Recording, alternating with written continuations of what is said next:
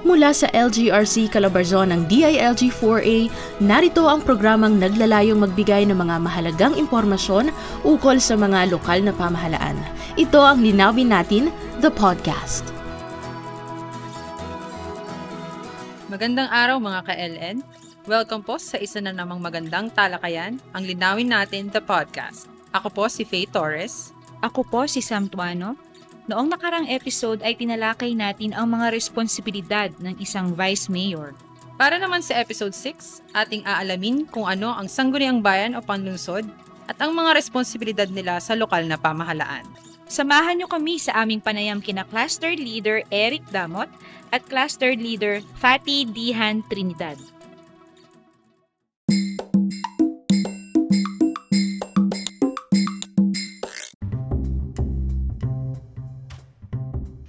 Dadako na tayo sa isa na namang makabuluhang talakayan. Sana po ay handa na ang lahat.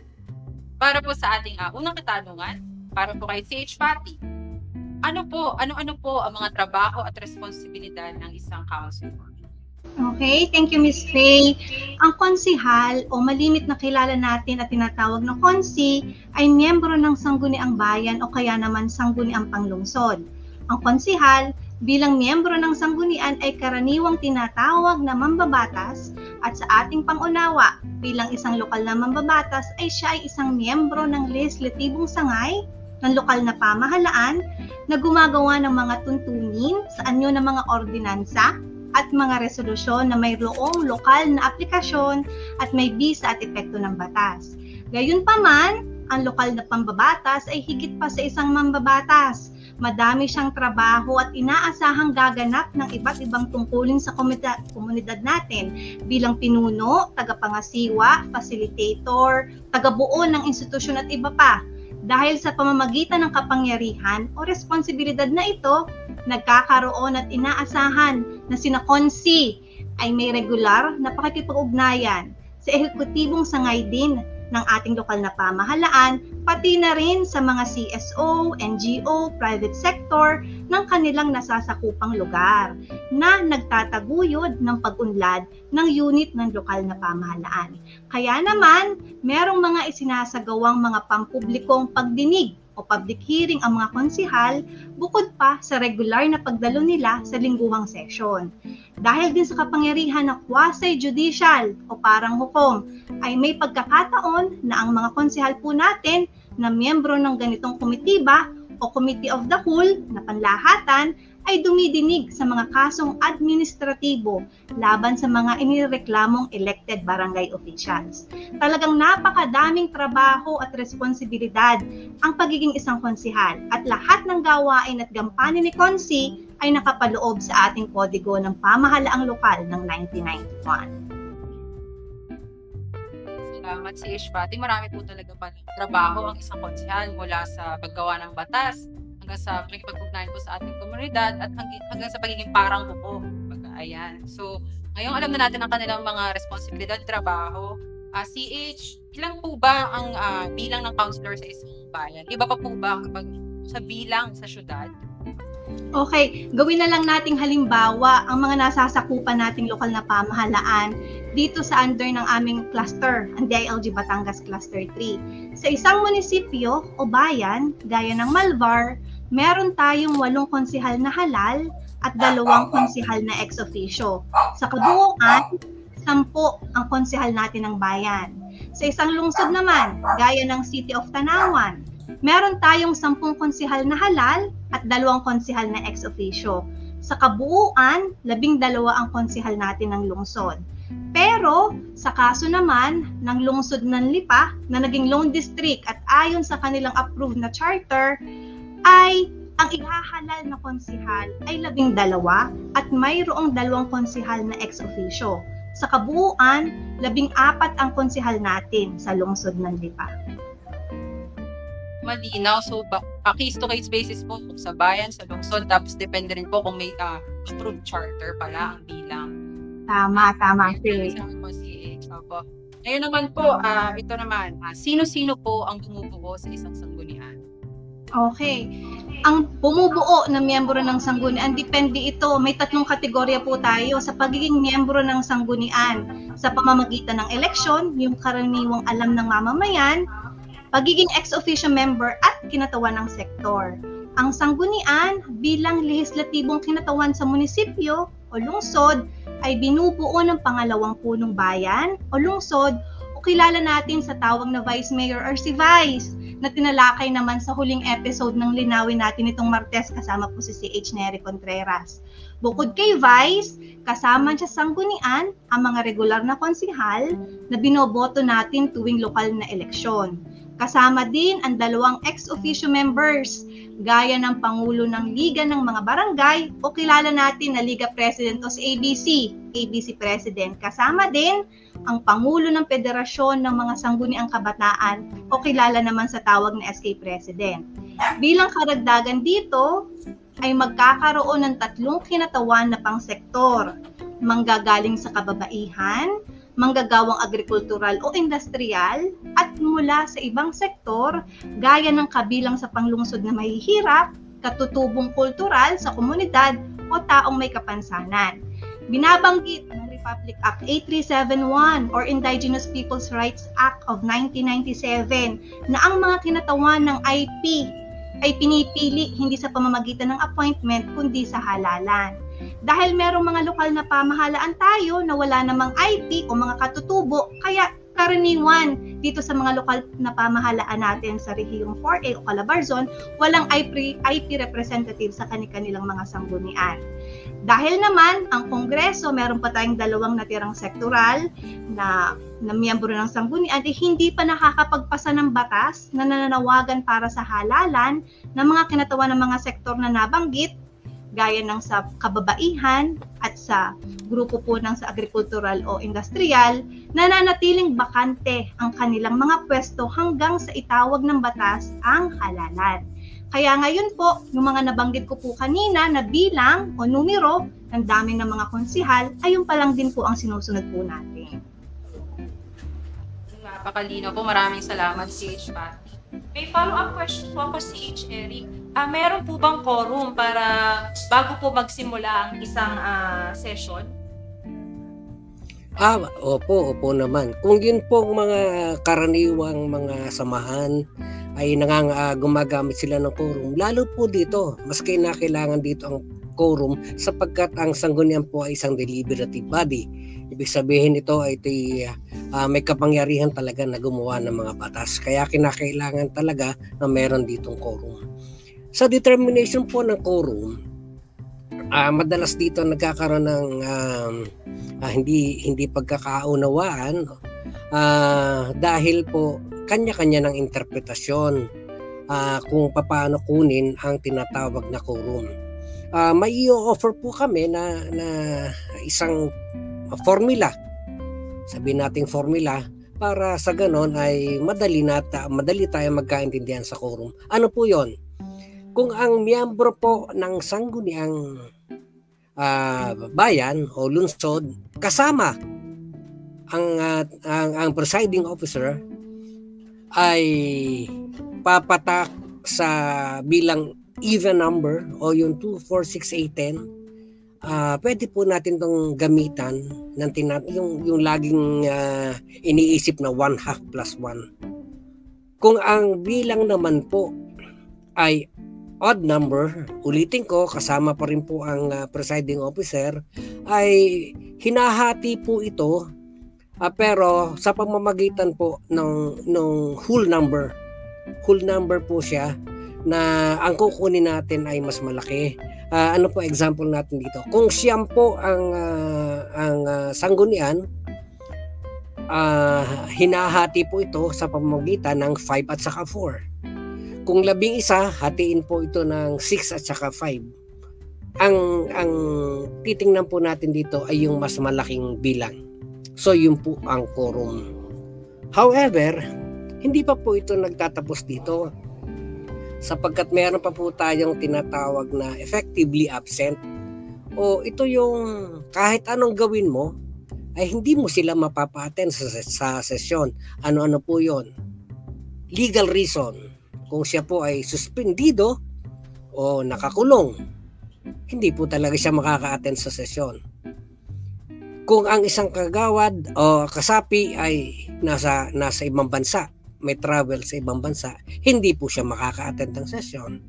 At kung ang isa pong kasapi ay naka merong approved leave of absence dahil kunyari meron siyang sakit, nasa hospital siya, hindi rin po siya makaka-attend ng session. Pag effectively absent po o pag merong effectively absent, ito po ay binabawas dun sa total number of members. Halimbawa po, sampu ang miyembro, pagkatapos po ay minus 2. Meron dalawang effectively absent, so minus 2. So bali, ang pagbabasehan na lang po ng quorum ay 8. Okay? Ah, uh, 'yon. Ah, uh, ito pong quorum na ito ay dapat although siya ay simple pero may mga may mga issues po dito na nangyayari. Salamat po. Pumasok si H. Eric doon sa hindi po effectively absent or hindi naman po nakapag-file halimbawa ng leave. So, ano po ang mangyayari Apo. po? Natutuloy po ba ang session si H? Opo, ako kung meron pong isang kasamahan na o kasapi sila na hindi naka-attend ng session pero hindi naman siya pumasok doon sa tatlo uh, walang legal na dahilan, wal, uh, wala siya sa ibang bansa at hindi siya nakalive of absence, mayroon pong panuntunan ang uh, sanggunian ng bayan natin na pwede siyang parusahan for violation ng kanilang internal rules of procedures na nakalagay po doon uh, four consecutive absences without justifiable cause. Pwede po siyang ma-reprimand pwede po siyang ma-censure, pwede po siyang masuspende o pwede po siyang ma-expel sa sanggunian. Okay? Ah, uh, kung kung hindi man po sa IRP, pwede rin pong gamitin ang ibang uh, nakalagay sa ating batas. Pwedeng hintayin uh, sa pamamagitan ng pag-recess uh, o pwedeng i-adjourn from day to day para lang maka-attend o hihintayin niya nakarating pero ang pinakamatindi po ay kapag nag-utos na at may kapangyarihan po ang presiding officer na utusan ang isang miyembro ng uh, sangguniang bayan uh, upa at magsama ng pulis upang arestuhin itong absentee na sangguniang bayan member na ito arestuhin upang iharap siya doon sa session. Iyon po yung posibleng maging uh, oh, pwedeng gawin kung mayroong uh, uh, sangguniang ba- bayan member na hindi nag-attend ng session. Very interesting naman yon si H. Eric, no? Ang daming mga bagong kaalaman po tayo sa mga ka-alien natin. ano po.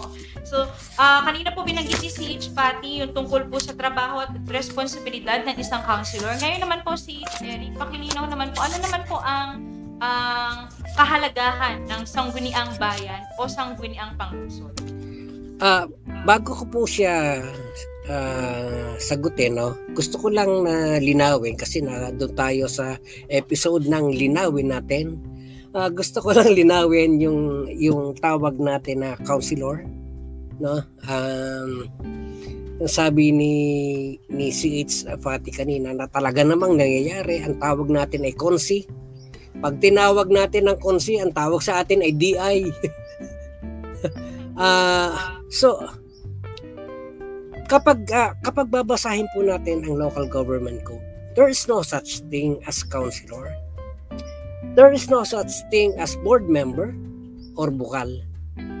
Kaya lamang po, uh, siguro sa tagal ng gamit natin ng itong salitang councilor at saka ng board member o bukal, ay ito ay uh, na-accept na natin uh, na bilang tama. Pero sabi nga po natin, technically or legally speaking, ang susundin po natin ay yung Republic Act 7160 na doon po ang nakalagay lang na dapat natin gamitin ay yung sangguniang pan, panlalawigan, sangguniang panlunsod, sangguniang bayan at saka sangguniang barangay. Doon po sa ating sa tanong po ninyo, ano ba yung Sangguniang Bayan? Ang Sangguniang Bayan po, ito po yung legislative body ng isang local government unit. At ang trabaho po nito ay yung taga-check and balance sa trabaho ng local chief executive. When we say check and balance, halimbawa lang po, uh, ang mayor ang gagawa ng budget, ang sanggunian ng bayan naman sila naman ang gagawa o magbibigay ng pondo do sa proyektong pre-propose ng mayor. On the other hand, ang ang sangguniang bayan po o sangguniang panlungsod ang gagawa ng ordinansa, ang mayor naman ang magpapatupad. Ibig po sabihin, hindi po iniipon sa isa yung kapangyarihan sapagkat ito po ay dito nagkakaroon ng kuminsan ay abuso. So para maiwasan po yung abuso, hinahati po yan at para po magkaroon ng check and balance. Mhm.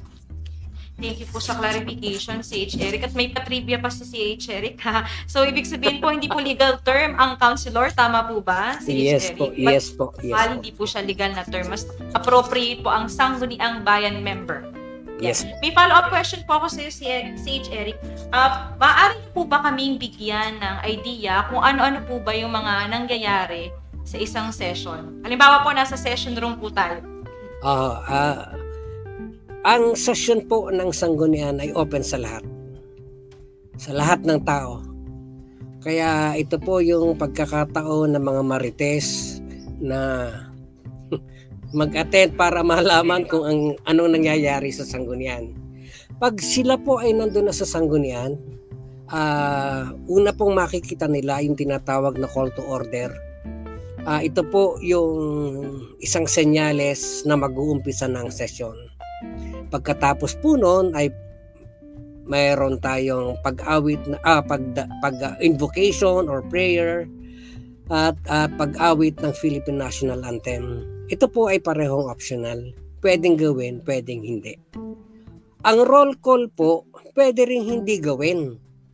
Kung sakasakali po na meron ng papel bago pumasok sa session hall o pag pasok nila sa session hall ay mayroon ng papel at doon nakaka, nakalagay na yung uh, ilalagay nila yung kanilang pangalan at saka anong position nila kung ano mga impormasyon ang gustong gawin uh, or attendance sheet na ito po yung magpapatunay na nandun sila sa session.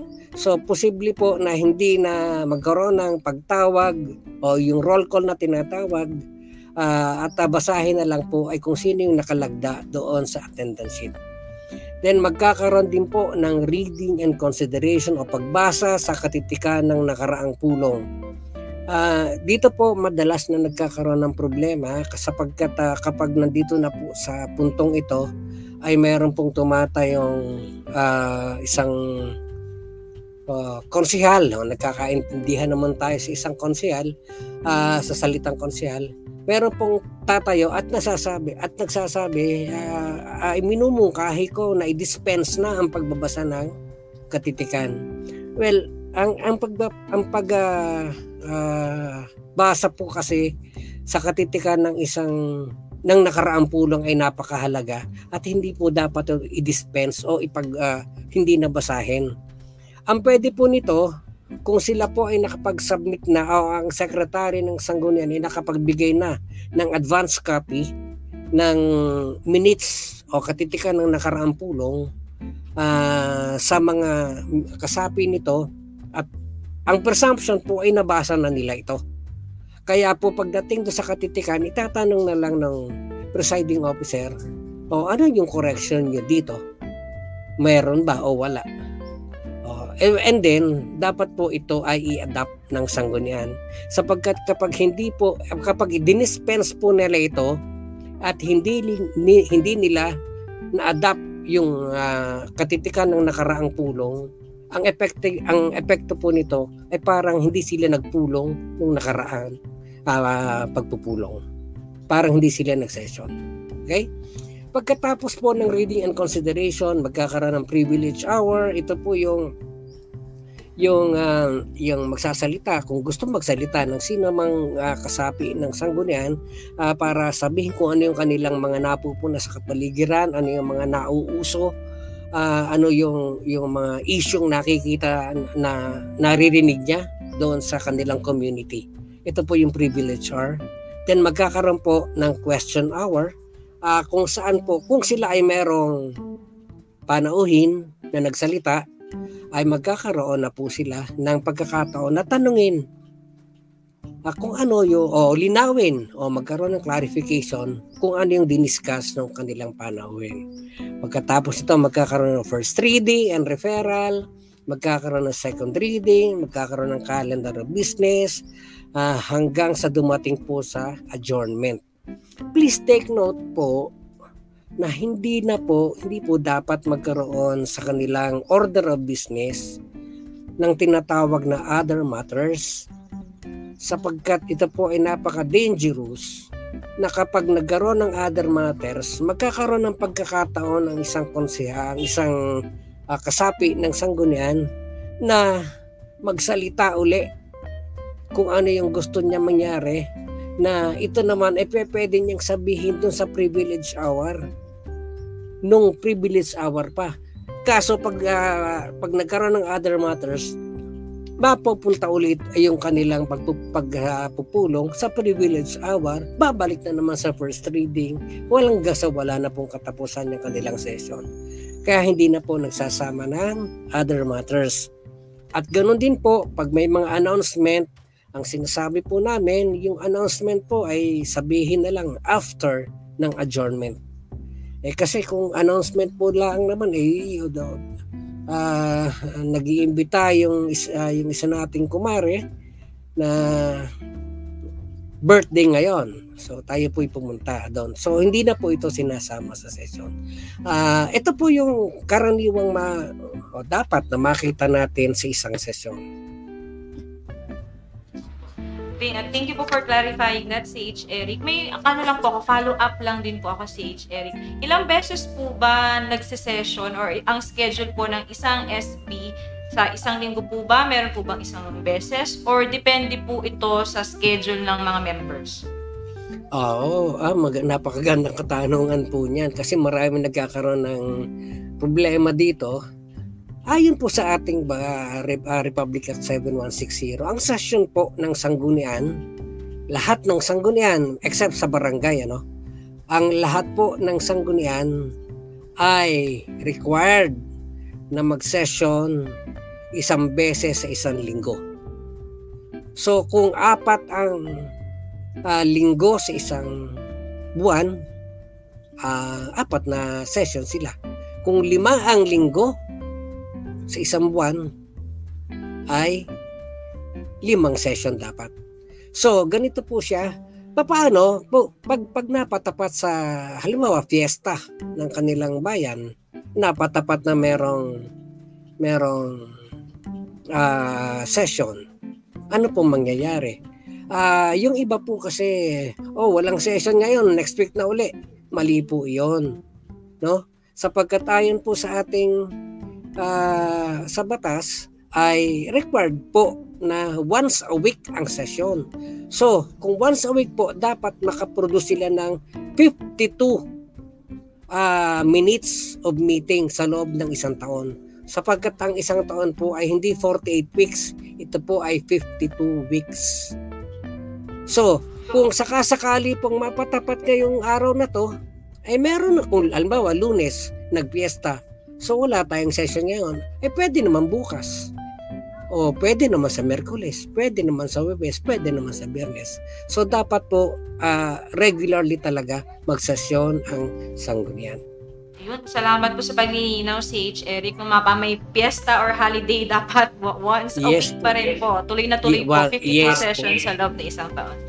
Yes po. Okay? Yeah. Maraming salamat Maidagdag ko din doon. Pwede bang magdagdag ano, Miss Faith? Po, sige, Sa, sa nabanggit ni, ni si H. Eric, tama. Kahit fiesta, dapat may session kung naka-schedule po yung regular na session nyo. At hindi rin po yung tama, yung nakakaugalian po ng ibang sanggunian na may Christmas break. Di ba, si H. Eric? Pag, pag, pag, pag, pag, ano, pag panahon ng Pasko, ng Kapaskuhan, na nagiging tendency ng sanggunian dahil kalimitan Ah. nandiyan na yung mga nagsusulisit, may mga dumadating na maraming iba't ibang tao, lalo at Pasko. Mm. Nakasanayan nila o nagiging taguri nila na nagkakaroon sila ng recess. Ang sanggunian walang recess kasi nabanggit nga ni CH Eric, linggo-linggo dapat meron tayong ginagawang regular na session. So walang Christmas break, walang recess ang isang sanggunian. Tama. Ayan. Maraming salamat si H. Patty. Um, talagang wala wala dapat ah, break ang ating sanggunian. Kumbaga linggo-linggo naman, linggo-linggo ay mag ah, sagawa ng session. Ayan. So kanina po nabanggit din na isa sa mga trabaho o responsibilidad ng ah, ating mga sangguniang bayan at panlusod members ay ang paggawa ng ordinansa. Sila mga mambabatas paggawa ng ordinansa. Ah, si H. Fatty, maaari niyo po bang ipaliwanag paano po ba nagkakaroon ng ordinansa ang isang ah, munisipyo o ang isang syudad? Okay, salamat Faye sa tanong. Batay sa naging pagtatalakay natin kanina at napakadetalyado naman ng pagbabanggit ni si H. Eric ng proseso sa loob ng isang session, tungkulin ng konsihal ang gumagawa ng mga tuntunin sa anyo ng mga ordinansa at mga resolusyon na mayroong lokal na aplikasyon at may bisa at epekto ng batas. Maaaring kaya si Konsi, sabi nga ni CH Eric, wala namang word talaga sa local government code na konsihal, konsilor, pero nakasanayan natin, si Konsi.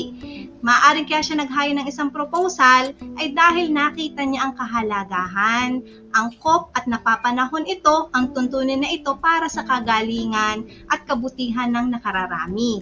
Ito ay kanyang isusumite sa sekretarya ng sanggunian upang maikalendar. Nabanggit naman ni si H. Eric kanina ang step-by-step na gagawin tuwing session, ikakalendar yung kanyang proposal para naman talakayin sa susunod na session. Binanggit ni si H. Eric kanina, ang unang pagbasa, ikalawang pagbasa, at ikatatlong pag ikatlong pagbasa. Ang isang proposal na ito ay dadaan sa proseso, pagtatalakayan, susuriin at pagbobotohan. Matapos mapagtibay ang ordinansang ito ay isusumiti ito sa mayor para sa pag-aproba maliban na lamang sa mga resolusyon na may kinalaman sa development plans o planong pangkaunlaran. Ayan. Salamat si H. Patty. So, ayun po ang proseso. Uh, pinagde-deliberate po ng ating asanggunian, pinagbobotohan, at syempre isusumite po sa ating uh, mayor. Ayan, napakalinaw naman. Ngayon naman po si H, uh, isa po ulit katanungan. Kung sakaling may katiwali ang gustong isumbong po ang ating mga ka-LN sa isang counselor or kahit sino pong may katungkulan na lang, paano po at kanino po ba dapat nila ila- ilapit ito? Ayan. Gaya na naging pagtalakay natin kanina na ang sanggunian ay may kapangyarihan ding parang hukuman, tinatawag nating quasi-judicial function. Ang mga kasong administratibo sa mga konsehal ng bayan o konsehal ng lungsod ay iniaakyat sa sunod na mataas na sanggunian at ito ay ang sangguniang panlalawigan. Again, nire-reiterate po natin, inuulit natin, ito po ay mga kasong administratibo ang inihahain sa mas mataas po na sanggunian. Yun, so kasong administratibo po ang inihahain at na madalas po ay sa mas mataas po na ah, sanggunian inilalapit. Ayan. Thank you po, CH. Next question po, Sage Eric. An- Ito, maraming interesado dito. Inabangan nila ito. Magkano daw po, Sage Eric, ang sweldo ng isang konsihal? Naku, Diyos me.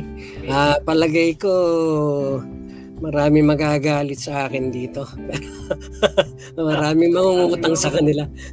Ah, ang sangguniang panlusod po ay salary grade 25 ang mga kasapi ng sanggunian. Ah, ang sangguniang bayan naman ay salary grade 24.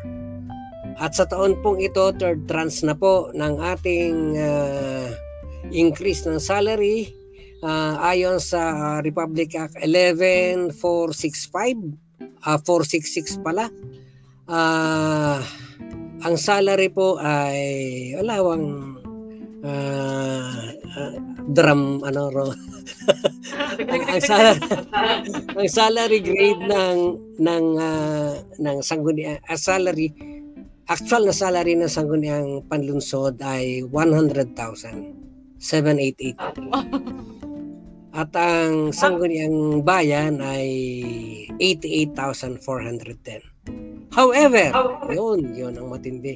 May however. Never. Ah, kung sa syudad po kasi, ang ah, meron po tayong tinatawag na income cla- classification. Kapag po first class ang city ninyo, that's 100%. Ah, second, third, bawas po ng bawas ng 5%. Okay, so, 100% ang first, ah, second class ay 95, bawas ng 5%, third class ay 90, fourth class ay 85, fifth class ay 80, at sixth class ay 75% nung nabanggit kong amount kanina. Sa bayan naman po, ang first class ay 90%.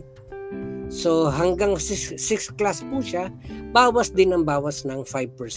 So 90%, ang second class ay 85, ang third ay 80, ay fourth class ay 75, fifth class ay 70 at sixth class ay 65. Yun po yung salary ng mga konsehal, ah, konsehal natin.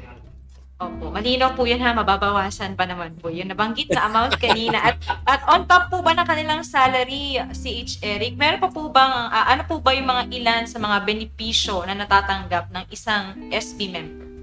Yes po, ah, ah, ang, ang mga entitlements po nila, ah, pwede magbigay ang local, ah, pwede rin ang, at meron din ang national. Sa local, ah, meron po silang tinatawag na rata, no, representation and ah, traveling allowance. Then meron din pong yung iba binibigyan pa ng sasakyan, may driver, at yung iba po ay binibigyan ng staff. No. Ah, ang ang appeal lamang po natin gusto lang nating i-apila yung tungkol sa staff. Pag naman po sana kayo ay kukuha ng staff, wag naman yung taga-bitbit lang ng bag ninyo. No? O ta inuutusan ninyo. Sana ang staff po ninyong kunin ay yung marunong sa research para maipag-research po kayo sa mga magagandang ah, proposals or resolutions and ordinances na pwede ninyong mai-madala sa inyong bayan. At pagdating naman po sa national, ay yun, meron po tayong, ah, base po ito sa clamor ng National ah, League ng ah, National ah, PCL, ah, National Philippine Councilors League National Chapter, ah, kung saan ah, nagbi- nagbigay po ang ating ah, Civil Service ah, Commission via Republic Act ah, 10156 ng tinatawag na CSC eligibility Ah, may ilan lang pong requirements ah, dapat naka, ah, nakatapos ng at least 72 units po leading to a baccalaureate or bachelor's degree. At ganun din po yung may yung aggregate po ng ng ah, term po. Meron po kasi tayong mga ano na isang isang sangguniang bayan member na biglang ah, sumunod na eleksyon ay tumakbo at nanalo bilang sangguniang panlalawigan. So yung pong serbisyo nila sa dalawang yon, yun po ina-aggregate. No? So ang sabi po dito sa ah, RA 10156, pag naka two terms ka, ah sabro ang ibibigay sa iyo ng civil service. Pag naka three terms ka, ay CSC professional ang ibibigay sa iyo. At ito po ay applicable din sa mga vice mayors. Hmm. Ayun, meron po palang magiging eligibility ang ating mga ST members ah, kapag po Yes. sila ay nagkaroon ng dalawang terms and three terms naman po ay magiging professionals. Professional. Na po yung makukuha nila. Anyway, for the last uh, question on RN, CH Eric, may sarili po bang pondo, pondo or uh, ang Office of the ah, ano ba to? Office of the Counselor? Ah, ba depende po 'yan. Oo. Ah, depende po 'yan sa sa yaman ng isang LGU. Ah, hindi rin naman siguro sa yaman, depende rin sa kagustuhan ng mga namumuno dito na sila po ay pwedeng bigyan ng at ini-encourage din naman natin na bigyan sila ng tigi-tigi isang opisina.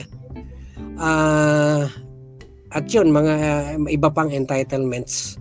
Ah, pero yung yung sa pondo po dahil sila po ay ang trabaho po nila ay legislative ah, hindi po sila ah, kadalasan ay walang pondo sila para gastusin sa mga projects.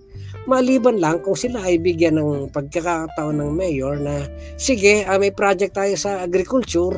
Oh, so sino yung committee on agriculture? Siya pamamahalain natin. O pwede rin yung mangyari. Pero ah, in the same, ano po, ah ganun pa rin na, na pondo pa rin ng executive ang ginagamit. Hindi pondo ng legislative.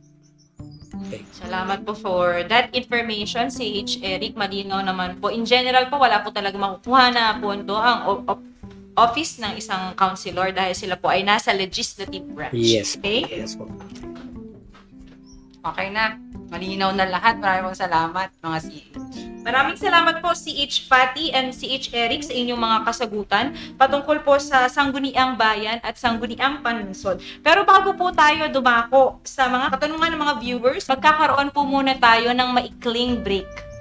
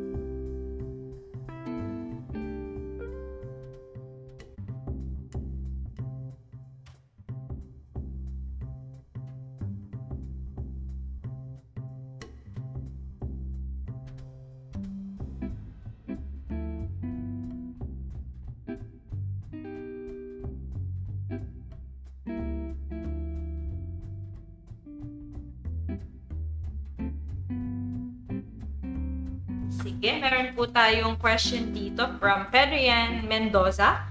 Kung ang isang nahalal na miyembro ng Sangguniang Bayan o Lungsod ay walang alam sa paggawa ng batas, meron po bang pagsasanay na pinagdadaanan ang mga nasabing politiko? Sino pong pwedeng sumagot?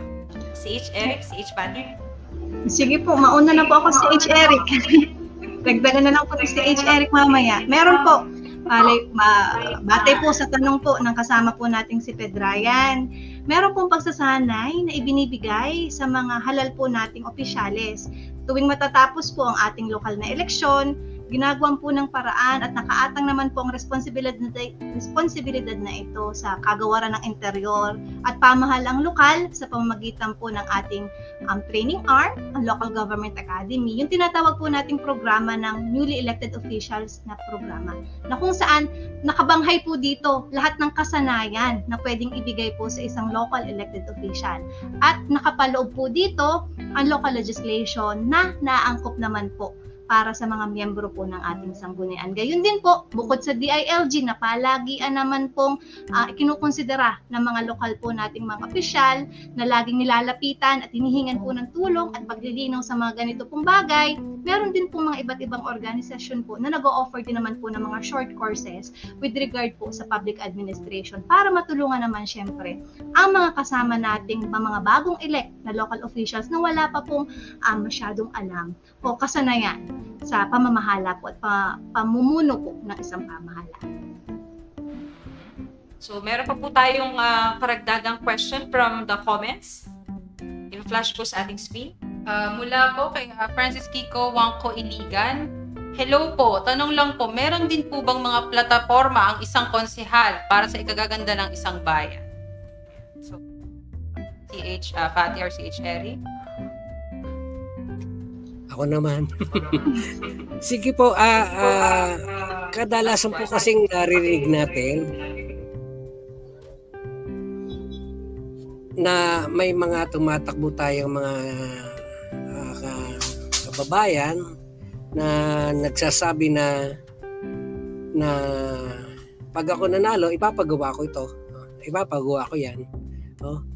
Uh, yun po yung kanilang plataforma. Uh, subalit, kung ang tatakbuhan po nila ay sanggunian, hindi po sila dapat magsalita ng ganon sapagkat ang katotohanan po, hindi nila kayang ipagawa yung kanilang sinasabing ipagawa nila. Ang pwede pong mangyari niyan ay ang sasabihin lang nila ay uh, pag ako naupo bilang isang konsehal ay ako gagawa ng uh, ordinansa o resolusyon para ipagawa ng munisipyo ang bagay na yan. Uh, meron po tayong mga nangyaring mga uh, kaso no na ang isang ang isang pagawaing bayan ay inabunuhan ng isang namumuno. No? Bawal po kasi yon na mag-abono. Uh, kaya po uh, kaya po bawal yon ay nawala na yung yung mga proseso natin tungkol sa mga bidding kung ipapagawa niya uh, galing sa pera niya. So may nangyari pong gano'n na yan po ang ang bottom line ay ay kulong bawal po kasi yon na tayo ay mag-abono. Kaya yung sinasabi niya na ito ipapagawa ko, wag niyang gagawin yon. Baka po siya magkaroon ng problema legal. Salamat. From Papin Tan Arbido, paano po ba nagkakaroon ng initiative ang mga konsihal sa mga need nilang isaayos sa mga kanilang nasasakupan? Ayan, batay po sa naging talakayan po natin kanina, ang mga konsihal dahil nagkakaroon po siya ng pagpupulong sa iba't iba pong mga sektor sa kanyang mga nasasakupan, nakikita niya ang pulso o damdamin po ng kanyang mga kababayan o kababar, mga kasama sa barangay. Dahil po dito nakikita niya ano ang mga pagkukulang, ano yung mga serbisyong nais pa niyang pwedeng ibigay o itulong, pero limitado po ang kakayahan ng isang konsihal. Gaya nga po na nabanggit po ni si H. Eric, walang kakayahang magpagawa ng programa ang isang konsehal po ng bayan o lungsod. Kung hindi, kung may nakita siyang solusyon para sa problemang nakita niya or issue sa lokal na pamahalaan, gagawa niya po ito ng ordinansa lalagyan niya ng budgetary support o requirements kung paano masusuportahan ang mga programang nais niyang ilatag sa pamamagitan po ng isang ordinansa. At kung may kinalaman naman po sa prioritization ng mga programa, maibanggit ko din po na ang ating tanggapan ay tuwing kada tatlong taon matapos po ang halalan, nakakaroon po tayo ng executive and legislative agenda na kung saan dito po nagsasama ang ehekutibo at legislatibo na kung saan ang mga programa ng executive ng mga department heads po natin sa city at municipal government ay inaangko pa naman po ng mga legislative measures ng sangguniang bayan, sangguniang panglungsod kung paano nila masusuportahan at bibigyan ng prioridad ang mga pagpupondong gagawin po ng executive branch. So, yun po yung mga iba't ibang mekanismo na pwede pong gawin para ang isang konsehal po natin ay makatulong at makatugon sa pangangailangan po ng kanya pong constituents. Mhm. Ayan, maraming salamat CH Patty. Kumbaga consistent na ang focus talaga ni ah, Konsehal A sa legislation, sa mga legislative measures po para masuportahan ang mga proyekto na kumbaga mag-execute na po ay ang ating ah, executive branch naman. Ayan, marami pong salamat. At para naman po sa huling katanungan, mula po kay ah, Ahmad Ayer, pwede po bang magkasal si Konsehal kapag siya ang pinili na OIC ni Mayor? Ayan. Oo. Ah, kay, ako, ah, si, si H. Sige po. Sige po. Okay. Ah, unang-una, at tingnan natin yung yung yung nakalagay na OIC mayor. Ah, nakalagay po sa ating batas na na kapag umalis ang mayor, ah, nandito lang naman siya sa Pilipinas, pwede siyang maglagay ng isang OIC. But on the fourth day, ah, matik na po dyan na uupo ang vice mayor. So kung sakali na mangyari yung kasal na sinasabi eh, sa loob ng tatlong araw na OIC ang isang ah, sangguniang member, ah, ako po ay naniniwala na hindi pa rin po niya ah, wala rin po sa kanyang kapangyarihan na magkasal. Sapagkat ah, originally po ang pagkakasal ay nasa bukod sa simbahan ay yan po yung nasa judge. Um, with the advent of the local government code po ay idinelegate ng ng korte ang pagkakasal sa mayor. At may kasabihan po tayo that a delegated function cannot be redelegated. So, hintayin na lang po siguro nila yung pagbabalik ng mayor para siya po ang magkasal sa kanila. Ayan. So, hintayin po si Mayor kasi si Mayor talaga ang magkakasal. Thank you. Thank you po, CH. Ayan. Thank you po, CH Patty, CH Eric sa pagsagot sa tanong ng ating mga viewers. Bago po tayo magtapos, may, baka meron po kayong mensahe, si H. Eric and si H. Patty, pa, patungkol po sa darating na eleksyon. Nawa, ang mga manonood po natin ngayong hapon pong ito sa linawin natin ay nagkaroon ng higit at mas malalim na kaalaman at pananaw kung ano ba ang ginagawa at tinatrabaho ng bawat miyembro ng sanggunian o mas kilala nating konsihal o konsi. Sa pamamagitan po ng linawin namin, linawin natin, kami sa kagawaran ng interior at pamahalaan lokal ay hinihikayat po ang lahat na maging mapanuri sa mga miyembro ng sanggunian na kinukonsidera po natin na iboto o ibotong muli. Hindi lamang sa kwalifikasyon tayo magbase, kung hindi, ating tingnan din ang kanilang integridad, kakayahan, at puso na gampanan ang mga tungkulin at responsibilidad na itinalaga ng Kodigo ng Pamahalaang Lokal ng 1991. Nasa atin po ang kapangyarihan at karapatan na ito para sa pagbabago. Responsibilidad po natin ito, maging bahagi po tayo ng national and local elections 2022. Marami pong salamat. H. Eric, Okay, ah doon po sa mga mga bumoboto no. Ah sana po ay i-exercise po ninyo yung inyong karapatan. Ah right of suffrage po 'yan. Ibinigay po 'yan sa atin ng konstitusyon. Ah sana po ay gamitin natin ito at sana gamitin natin ito sa tamang dapat na iboto.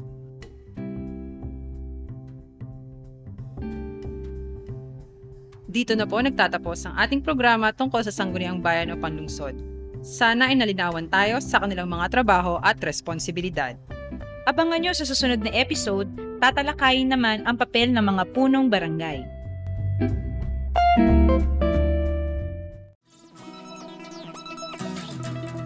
You're listening to Linawin Natin, the podcast.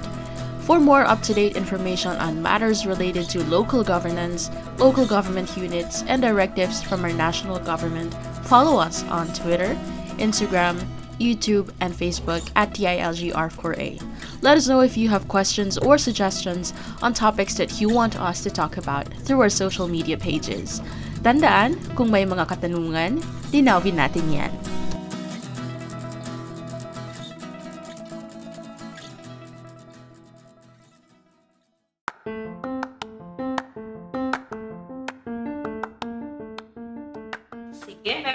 Tayong question dito from Pedrian Mendoza.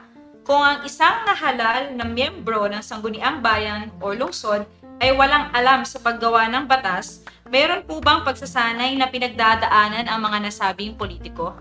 Sino pong pwedeng sumagot? Si H. Eric, si H. Patty? Sige po, mauna na po ako si H. Eric. Dagdagan na lang po si H. Eric mamaya. Meron po. Bale, ma, batay po sa tanong po ng kasama po nating si Pedrayan.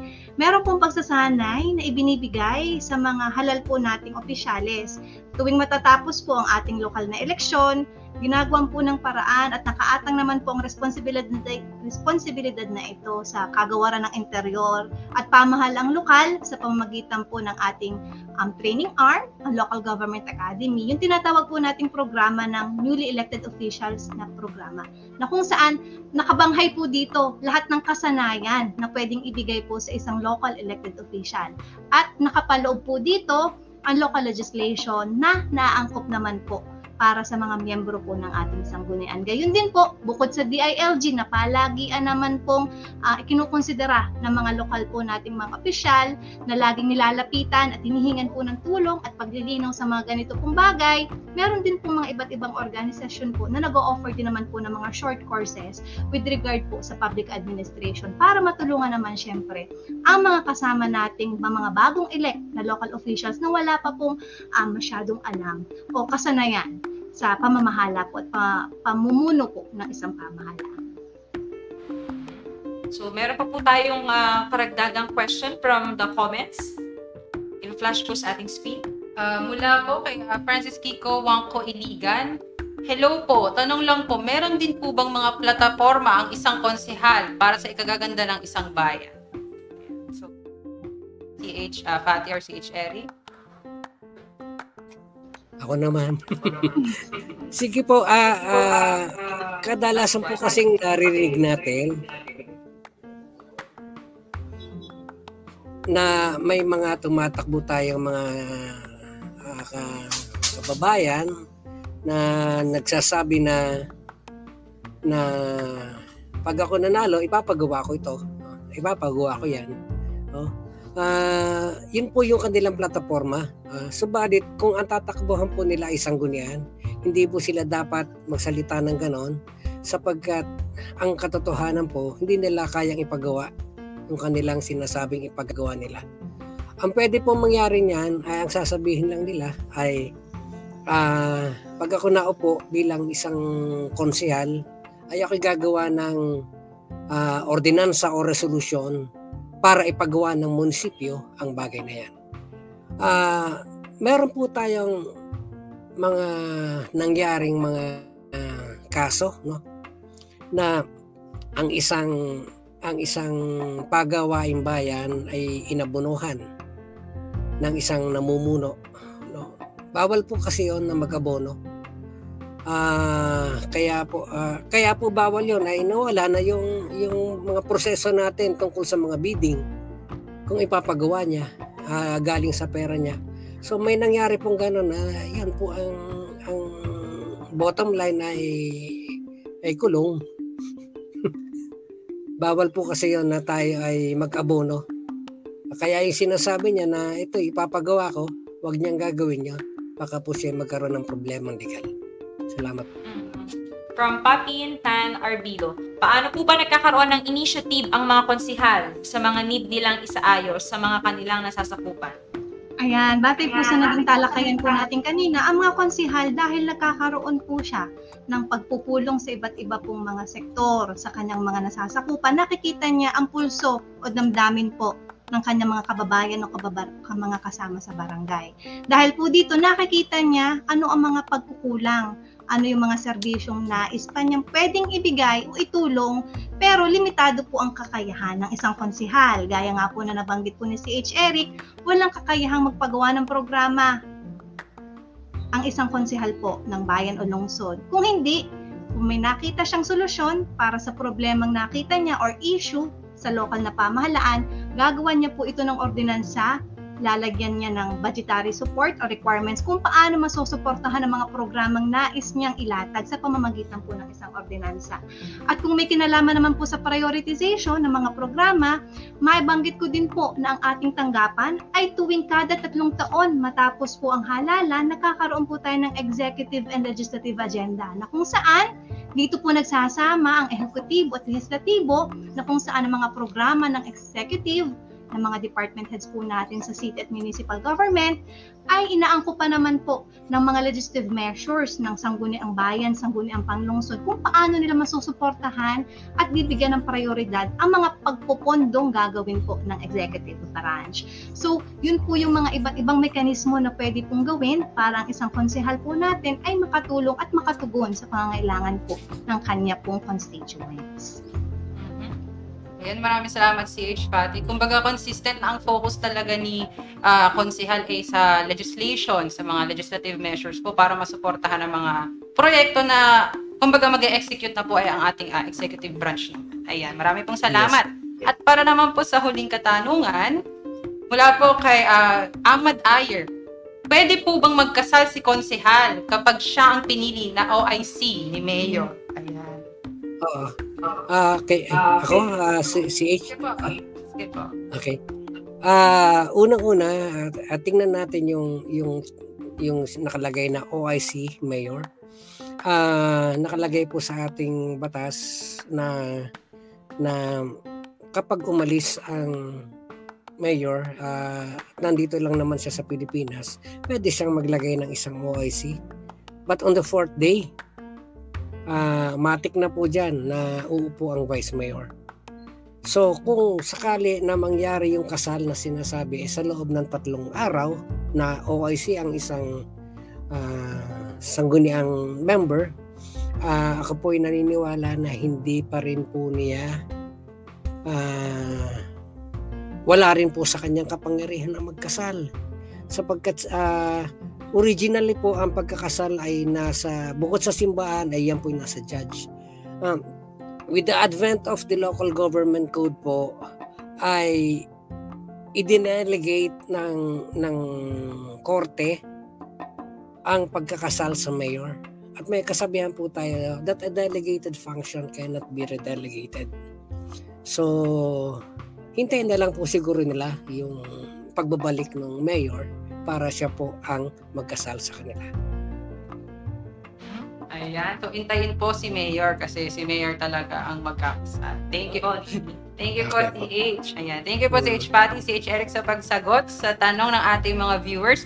Bago po tayo magtapos, may, baka meron po kayong mensahe, CH Eric and CH Patty, pa, patungkol po sa darating na eleksyon Nawa, ang mga manonood po natin ngayong hapon pong ito sa linawin natin ay nagkaroon ng higit at mas malalim na kaalaman at pananaw kung ano ba ang ginagawa at tinatrabaho ng bawat miyembro ng sanggunian o mas kilala nating konsihal o konsi. Sa pamamagitan po ng linawin namin, linawin natin, kami sa kagawaran ng interior at pamahalaan lokal ay hinihikayat po ang lahat na maging mapanuri sa mga miyembro ng sanggunian na kinukonsidera po natin na iboto o ibotong muli.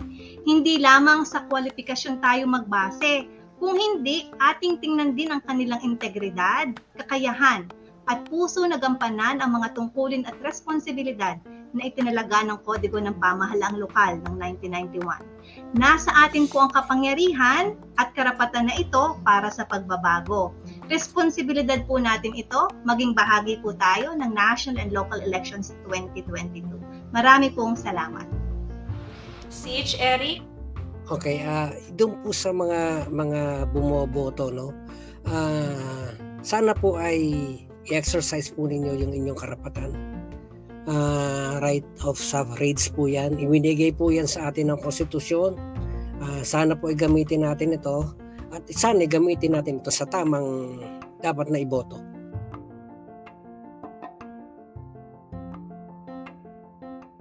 Dito na po nagtatapos ang ating programa tungkol sa Sangguniang Bayan o Panlungsod. Sana ay nalinawan tayo sa kanilang mga trabaho at responsibilidad. Abangan nyo sa susunod na episode, tatalakayin naman ang papel ng mga punong barangay.